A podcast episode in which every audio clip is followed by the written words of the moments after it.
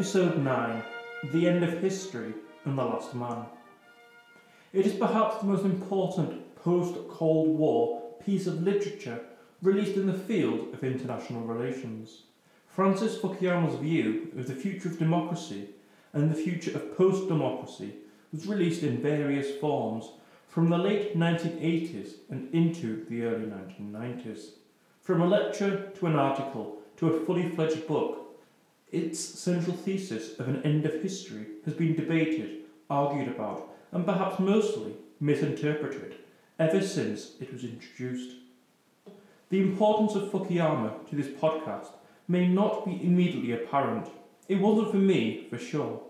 Yet it was an interview with the Vice President of El Salvador, Felix Ulloa, on the Max Keiser Orange Pill podcast, released on the 19th of February, that opened my mind to the link.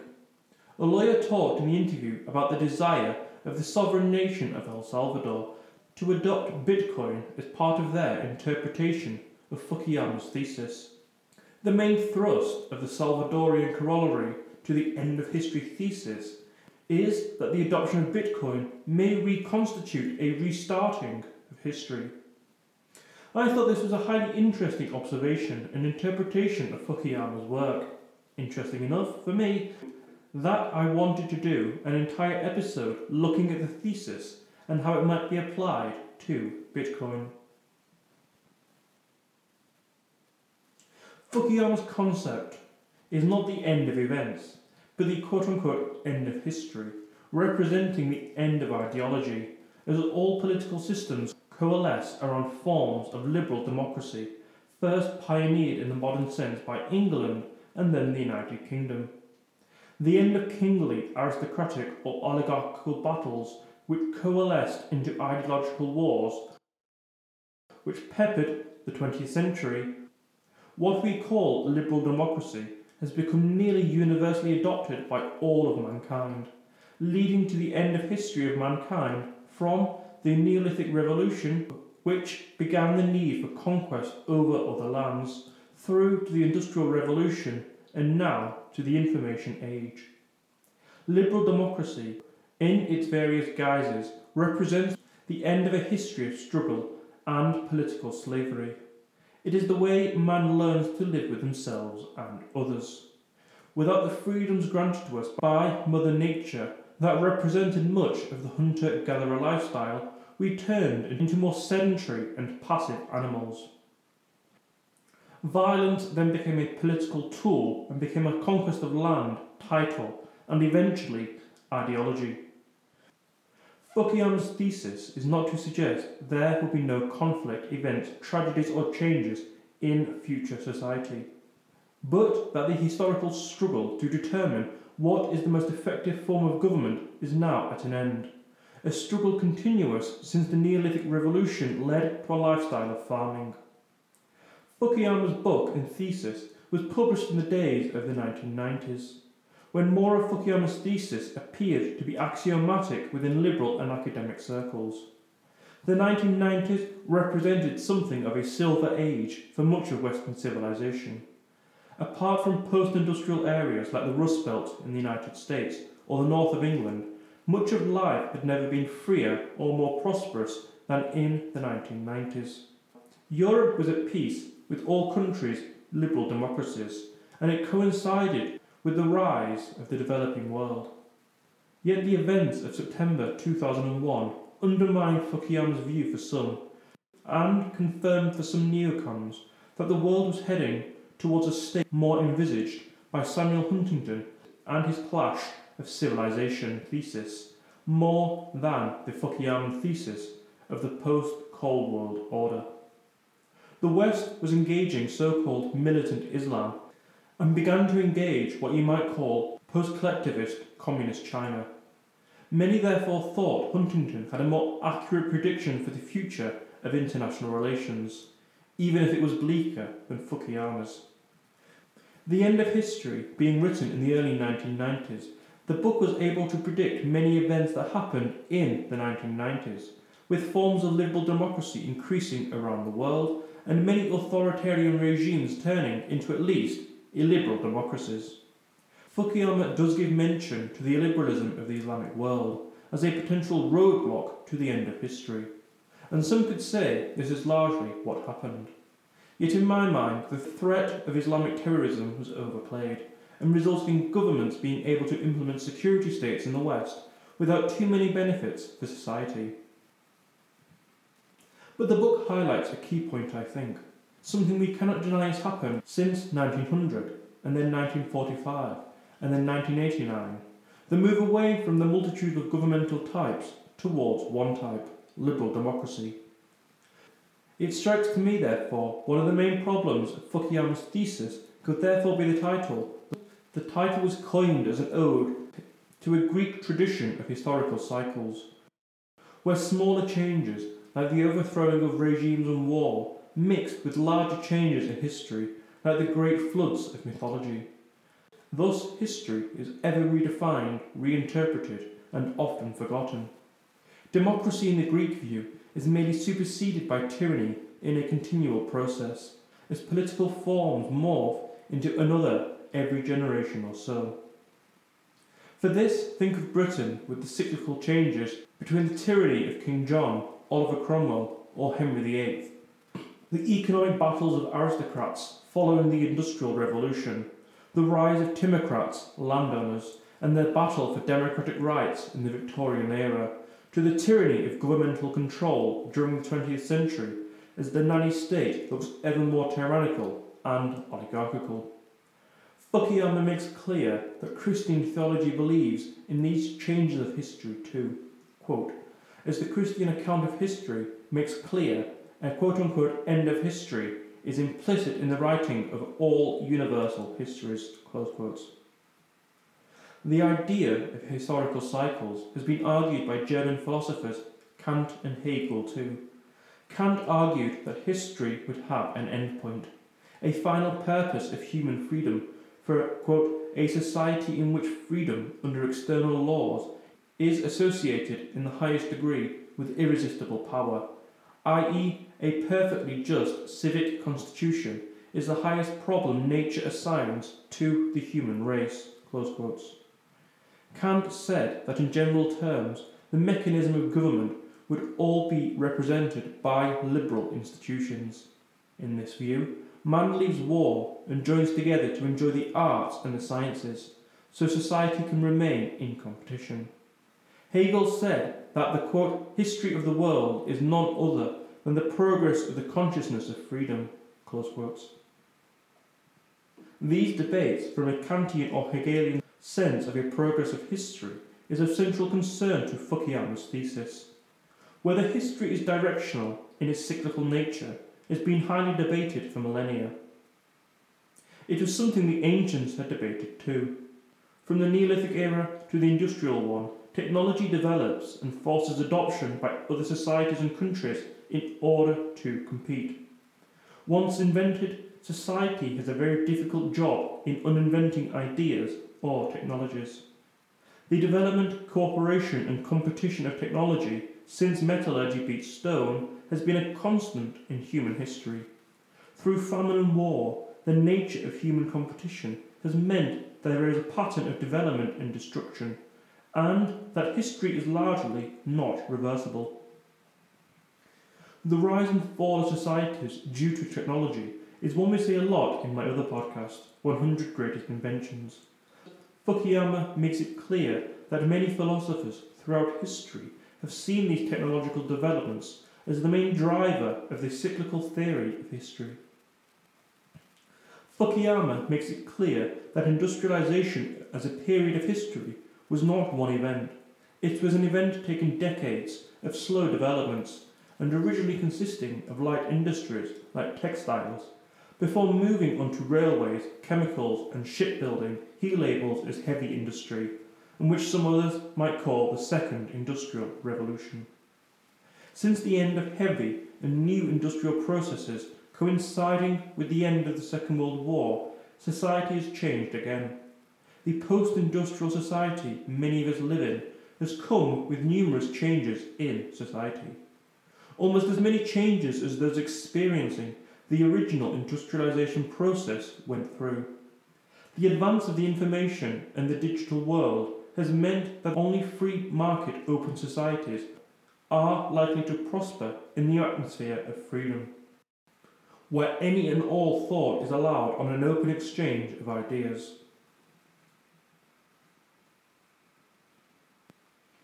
Centralized economies are therefore unlikely to prosper in the information age, as development cycles of new products like software in this new age becomes a matter of months, not years and decades. We can see this in the economies of the most centralized economies on earth. The Soviet and Chinese economies promote safe, innovative ideas and theoretical research in established areas that may provide radically new ideas and technology and insights that of capitalist societies. But then the research hits a dead end. And with the end of safe research, technological development stalls.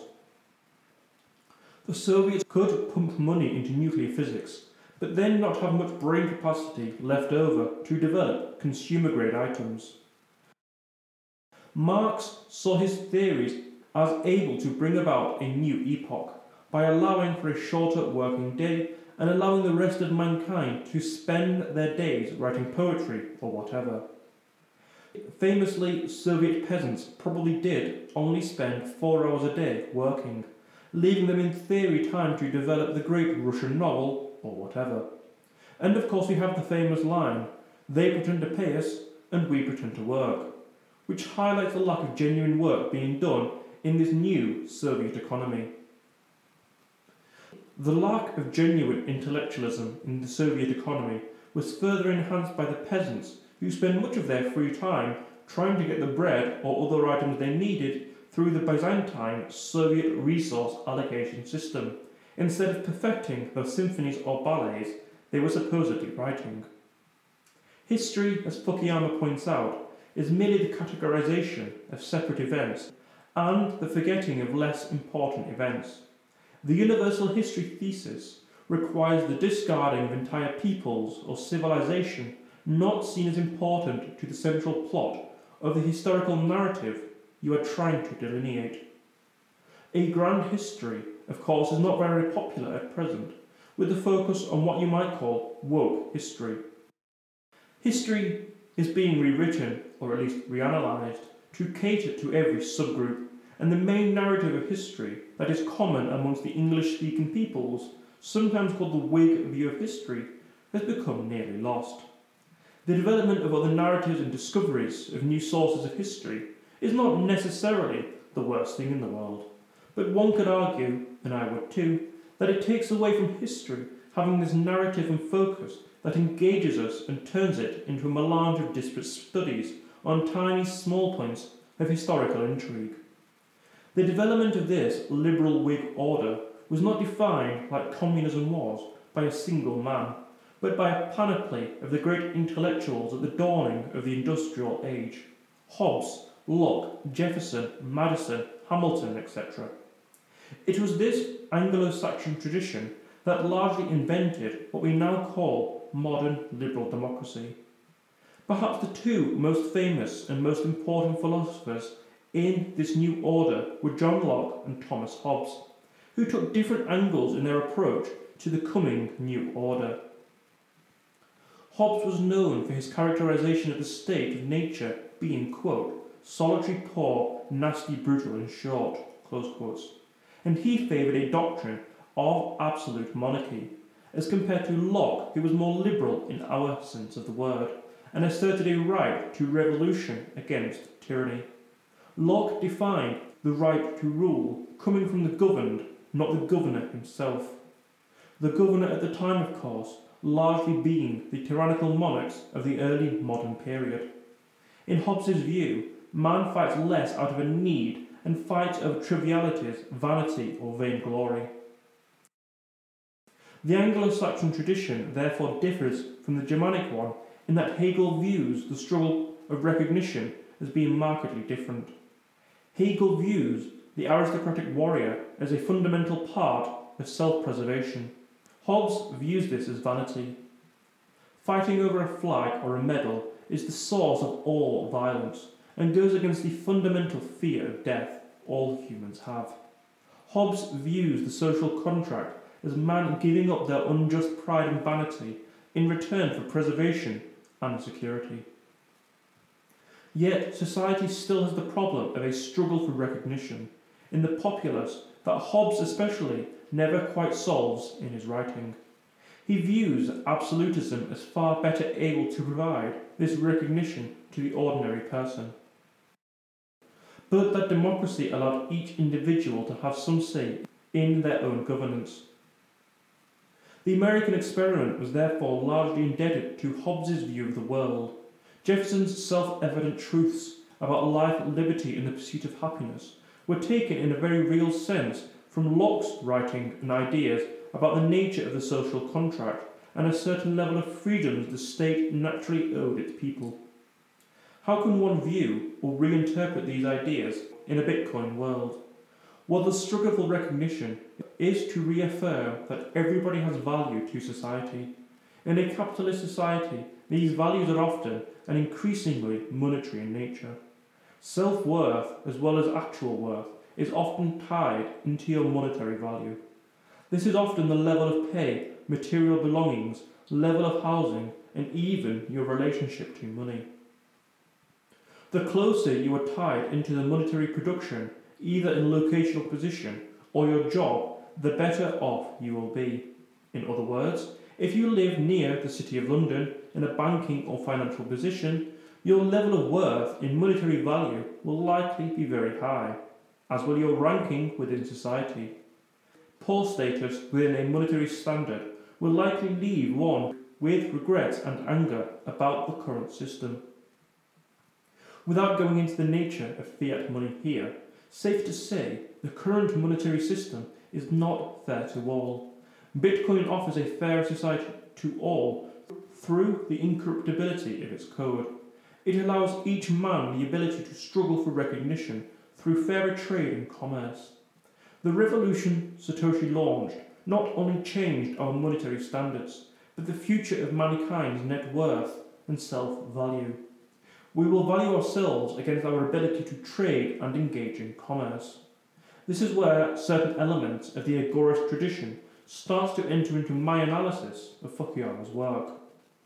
A struggle for recognition through commerce backed by Bitcoin is one solution to the problems society has with recognition that Hobbes, Hegel, and Locke all viewed as essential for man to live together in a peaceful and prosperous society. The struggle for recognition is an innate part of society, and yet its manifestation on a political scale is often seen as a desire for power and is divvying up between elites. Man has a natural desire to place a value on everything, including himself. It is a fundamental part of our personality and the source of our pride, anger, and shame. One might call this ego. Therefore, good political order needs to be more than just a non aggression pact between the demos in order to satisfy man's desire for recognition. It needs to satisfy his desire for dignity and worth. The struggle for recognition does not just relate to political life, but all elements of life. The workers on strike do not carry a sign saying, quote, I am a greedy person and want all the money I can extract from management. Close quotes. The worker simply believes he has a certain worth that is not being valued correctly. So is often demanding higher pay, but also more recognition from management. Economic self interest, according to Fukuyama, is of paramount importance to political order, with it often wrapped up in one's self assertion. The demand for economic recognition in a modern capitalist economy is therefore linked with self worth. Adam Smith, in the theory of moral sentiment, argues that men seek riches and shun poverty not out of physical necessity, but due to seeking to better their condition.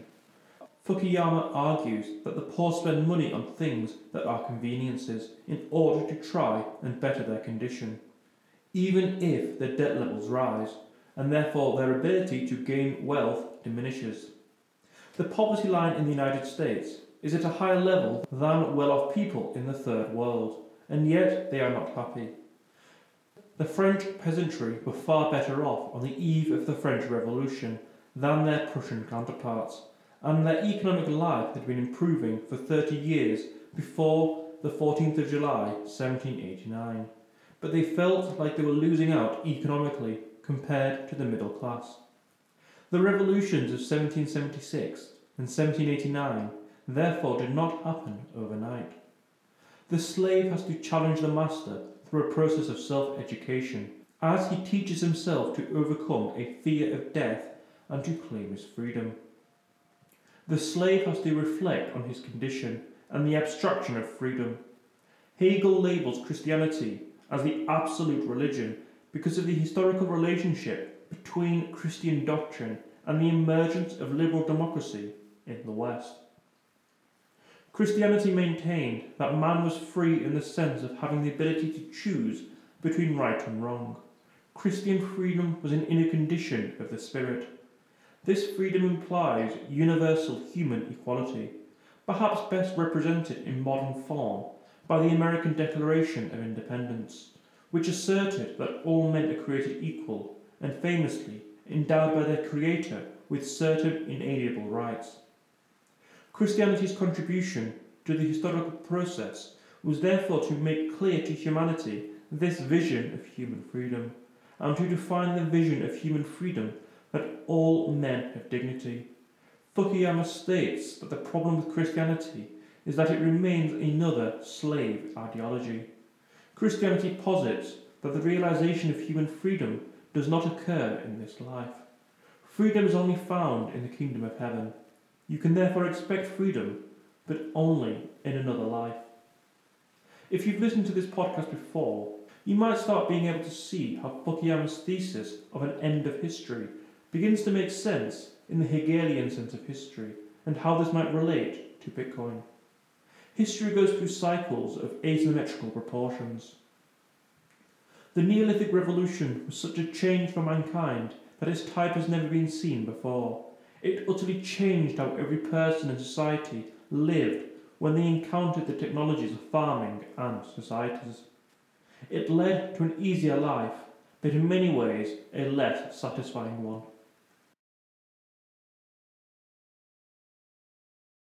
Man gave up its freedom for this new and easier life. Technology has, to a large part, been trying to restore these freedoms lost since society settled down. The Neolithic Revolution led to slavery and servitude for many for millennia. The era of slavery has been noticed in many theologies and political theories over the years, from Christianity to Marxism. Yet, what one can see with the coming of Bitcoin is that in some sense it may represent a reset of history, a new epoch of exponential freedoms and opportunities that one technology created millennia ago, money, aimed at apportioning the gains from the Neolithic Revolution, becomes a perfect form of the division of society and its labour by way of 21 million. The allocation of resources, the cause of war for 10,000 years, simply becomes a piece of code, incorruptible and pure. The digital world represents a new and limitless bountiful resource that in many ways can simulate freedom, even if it doesn't recreate them. The value of all a society can be energized and divided up by a digitized internet token, where all bitcoins are created equal and open to all. Man will now be seen as equal. They will be seen to have equal value to society, as they have equal access to storing their value in society. The inner spirit will be far happier in a society in which it is truly possible to rise and fall based on your own decisions. For Hegel, the event which created a free and equal society on earth was the French Revolution, the results of which were carried across Europe by Napoleon's victorious army.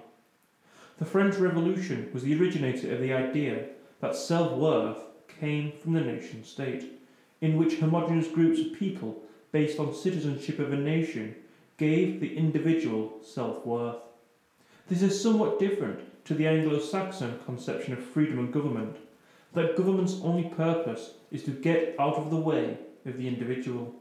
In this way, the state has shaped the individual in its own conception. When de Tocqueville talks about Americans and their passion for equality and fanaticism for practical science over theoretical science, he is describing them as people, a peoples influenced by the educational system and the ideas imposed by society and the government. The desire for the state to determine how the citizens learn to be a participant, rational, secular, mobile, and tolerant have been programmed in by way of the nation state itself, not of a group or movement of citizens demonstrating the way they want to live in a liberal democracy. The importance of work to the group is of paramount importance. Work is, according to Hegel, the essence of man. Apart from a few idle masters, all humans work. In some ways, work ethic may be comparable to the level of value one feels in society. Thomas Sowell pointed to the difference in work ethics between those whose descendants were brought to the country as slaves compared to those who descended from those voluntarily immigrating to the nation from the same places. The concept of work ethic in society goes back to Max Weber and his famous The Protestant Ethic and Spirit of Capitalism.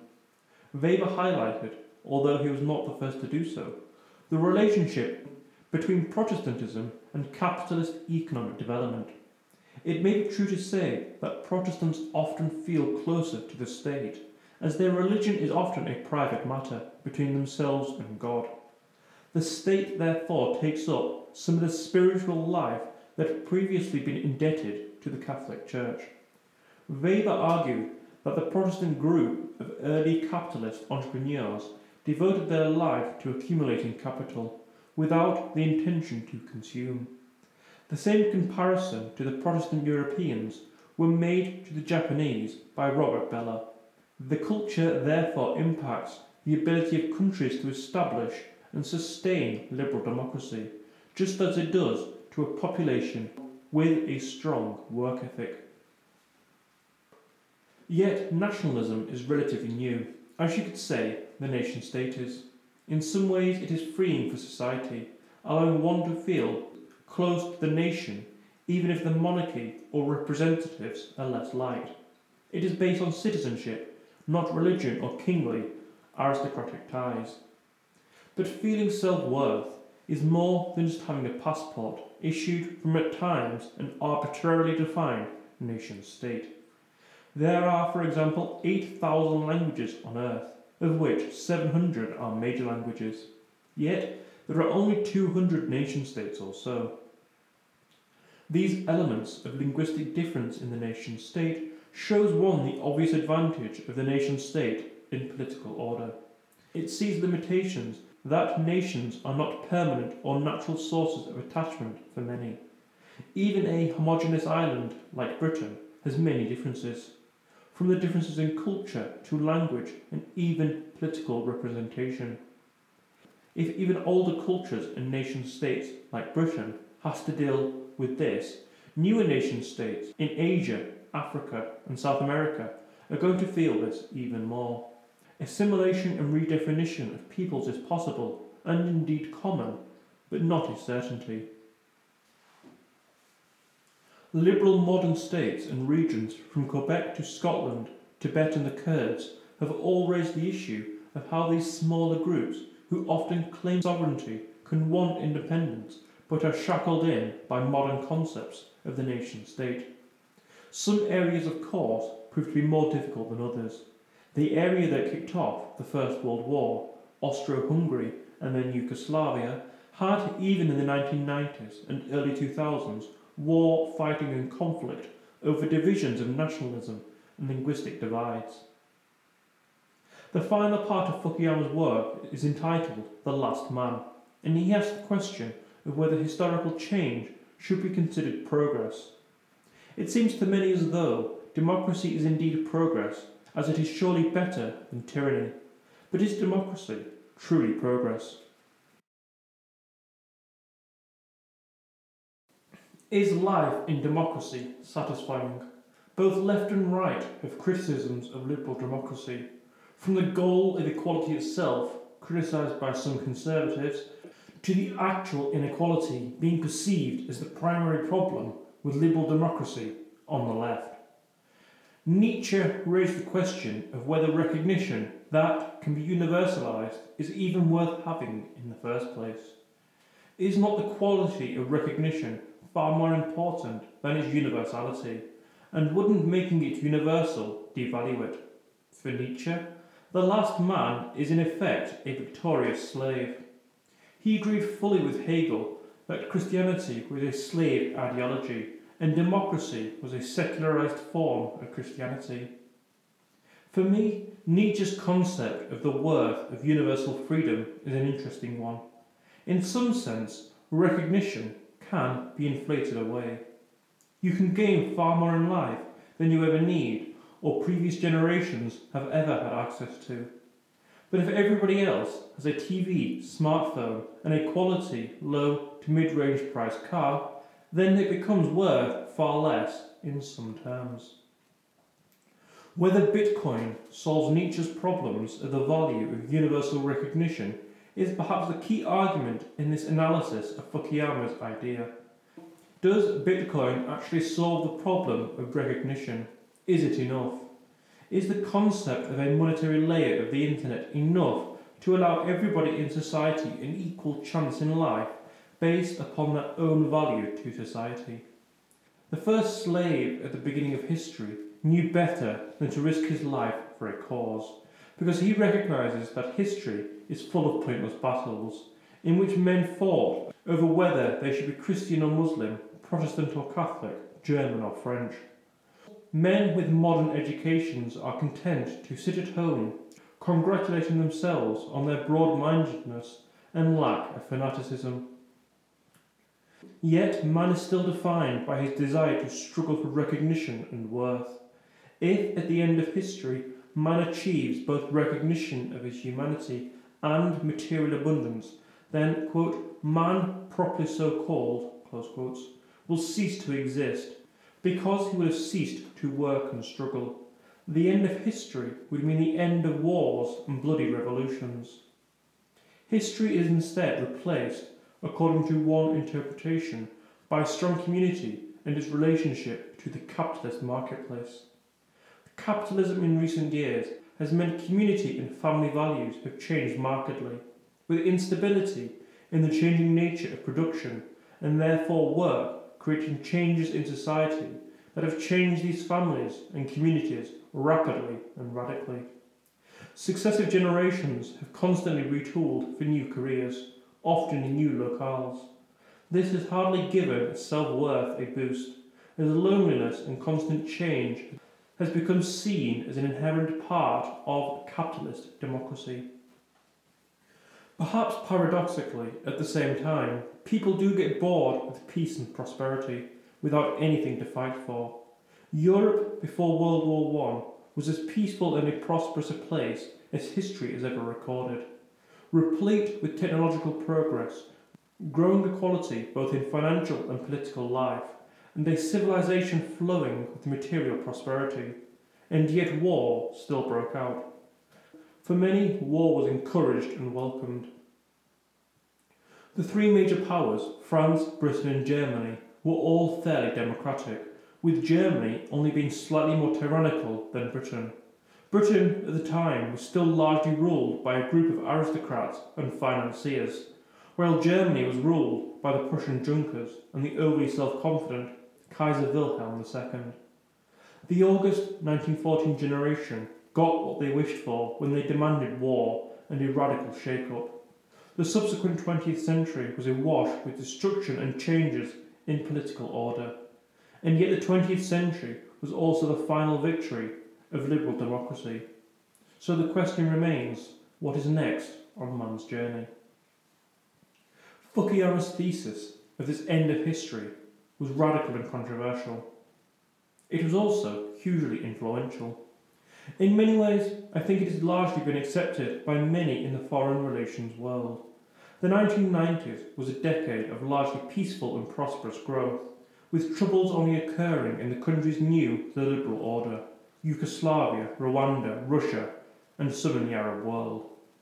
But the 2000s did not see the final flourishing of democracy as the war on terror joined the war on cancer, war on poverty, and war on drugs as being in part responsible for the growth of the state at a time when the state had lost a large portion of its relevance. With few conventional wars or other state emergencies, there was a need to continue the growth and overbearance of governments in ordinary citizens' lives. The control of peoples in the nation state by the 20th century was largely done through the control of the money supply rather than blind patriotism, something Fukuyama does not mention at all.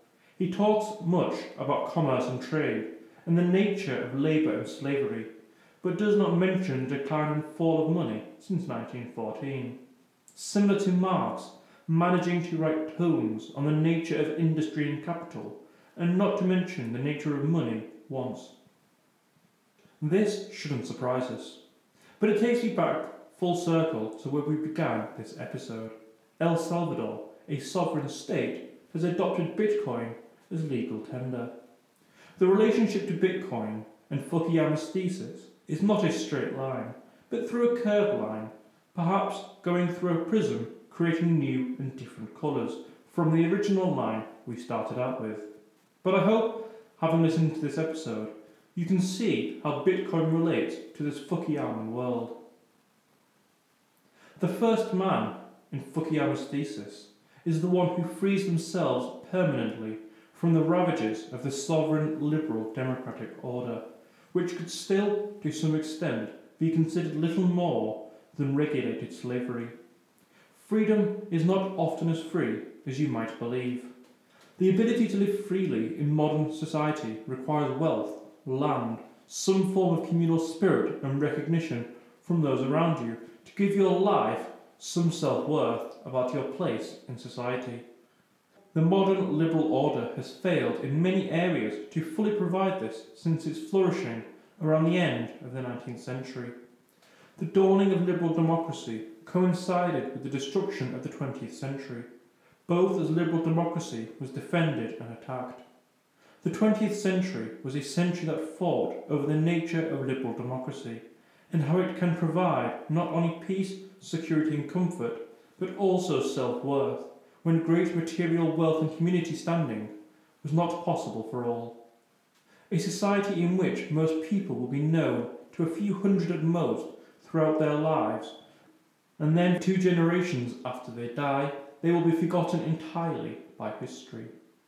Yet El Salvador offers a new model for the reboot of history, as Bitcoin offers a chance for all nations on earth to give their peoples a new social contract.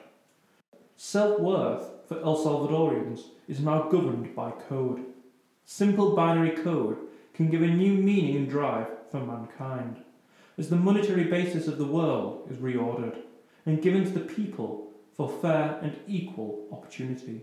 This new opportunity will turn self worth into a free market enterprise. Coming from the Anglo Saxon view, the development of a Bitcoin capitalist base for every person on earth will prove victorious in being able to apportion out self worth in a worthwhile but also egalitarian basis. The new capitalism that emerged in the 20th century across the planet, from Singapore to Thailand, Indonesia, India, South Korea, and Taiwan, has gone to every place on earth, ending up dominating in China, Africa, Eastern Europe, and South and Central America. It had led to decades of global growth, turning the world middle class as billions were lifted out of poverty. Yet all these newly industrial nations are now dealing with the same issues. Growth rates have largely slowed down. Technological development has slowed and even paused in many areas, and dissatisfaction with the current deal is slowly creeping in for many. The constant rat race of life, with sky high debt levels across the world, is seen by many as a challenge to the current order. Some are even turning back to long disproved ideas like communism and authoritarianism, or simply getting out of city life to live the simple life.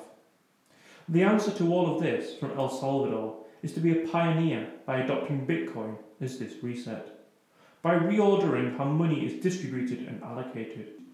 and using a decentrally distributed digital asset, Bitcoin will start a new history of how society is governed and managed, but also how each individual human views themselves.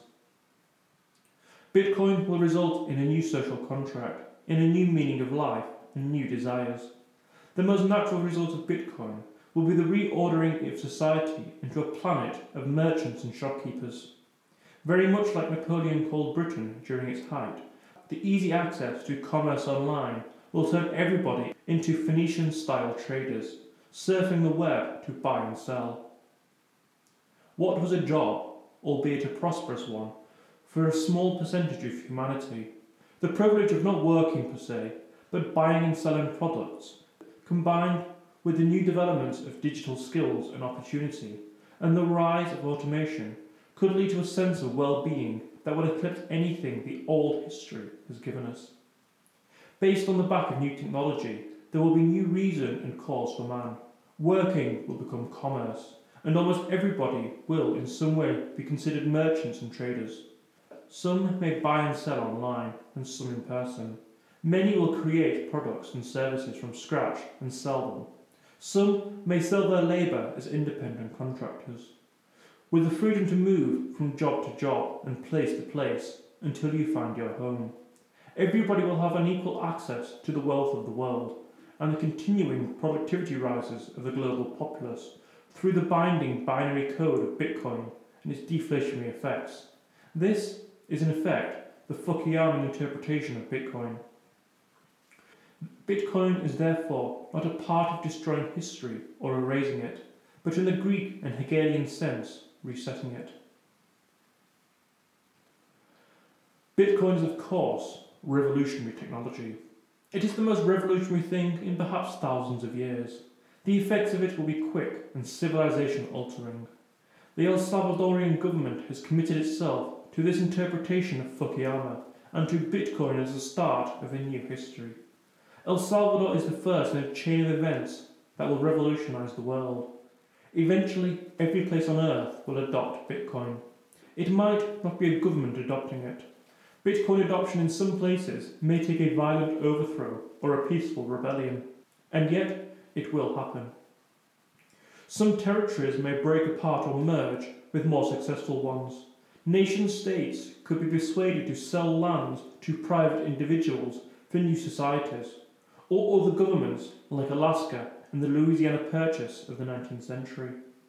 Some territories may be run by merchants, cartels, private enterprises, or even forms of cooperatives. Political orders in the post Bitcoin world will proliferate into many different forms. 7 billion people living in 200 or so of the same type of political model, the nation state liberal democracy, will come to an end especially when this model was forced upon large parts of the world, where arbitrary borders were drawn around and through groups of peoples more ancient than the 1648 Treaty of Westphalia. Some territories may become almost anarchical. Western Sahara already is, and Somalia, of course, Colombia, and parts of the Amazon. Even the Russian wilderness is an area where the nation state, even today, struggles to impose much authority. These types of areas may proliferate. Even in more ordered places, Spain, the US, Canada, and Australia could see types of anarchism rising in rural regions if the nation state becomes largely unwanted and unneeded. And yet, some places may stay pretty much the same. The island of Britain will most likely be governed by a parliament passing laws in pretty much the same form as it does today. It will just be a government with far less power than it has today. Japan, too, such a homogeneous island, may see little to no political change at all. India could split into a thousand different territories, or it could remain one liberal democratic republic. Africa could see the end of the imposition of the nation state by the West, and to be split into more natural political entities like free cities, monarchies, republics, who knows what might happen? The notion of the end of history is merely a trick of history. So, how you interpret it and how cyclical you think it is, is up to you. But it does, like parts of history, flow in a circle, never a circle you can predict, because the problems of society are so difficult to solve that it can take 10,000 years for a certain cycle to finish. But when it does, society upgrades and becomes fixed into this new model, which causes many upsides, and yet it creates new problems you cannot anticipate. What was that famous Marx quote about Hegel's view of the world? Quote, Hegel remarks somewhere that all great world historical facts and personages occur, as it were, twice. He has forgotten to add, the first time as tragedy, the second as farce. Close quotes. What Bitcoin represents, from this point of view, is the solution to the problem of what happens if you have a growing population with finite resources and land, and the need to allocate these resources as decentrally and as fairly as possible in order to create the fairest and best society for all. Bitcoin is a solution to the problems of the Neolithic Revolution that the subsequent Industrial Revolution never managed to solve. The Industrial Revolution might have increased production, but it was not apportioned equally. The bounty of the information world, however, will now be shared equally. So thank you for listening to that episode. We will be back next time with an episode on Monero. See you then.